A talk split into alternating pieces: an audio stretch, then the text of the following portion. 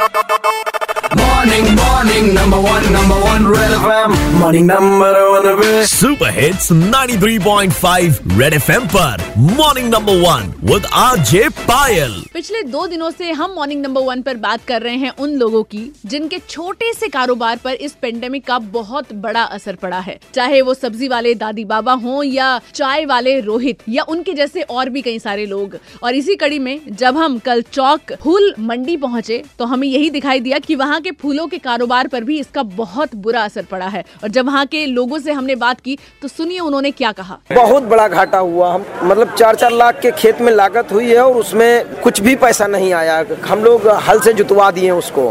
कगार पे आदमी होकर फांसी लगाने के किसान आ गए हैं ऐसे। ऐसी स्थिति आ गई है। कोरोना की वजह से आदमी खरीदने भी फूल नहीं आ रहा है। इस समय डेढ़ सौ रूपए, दो सौ रूपए गड्डी बिकता था।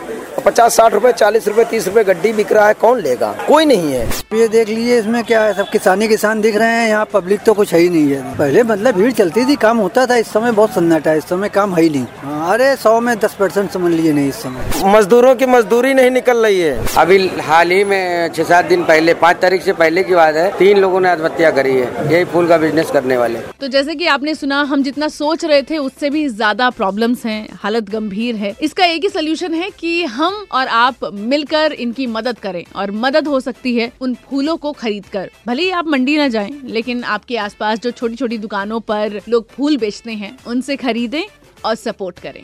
Red F M morning number one RJ Payal के साथ रोज सुबह सात से बारह Monday to Saturday only on red जाते रहो बजाते रहो। बजाते रहो।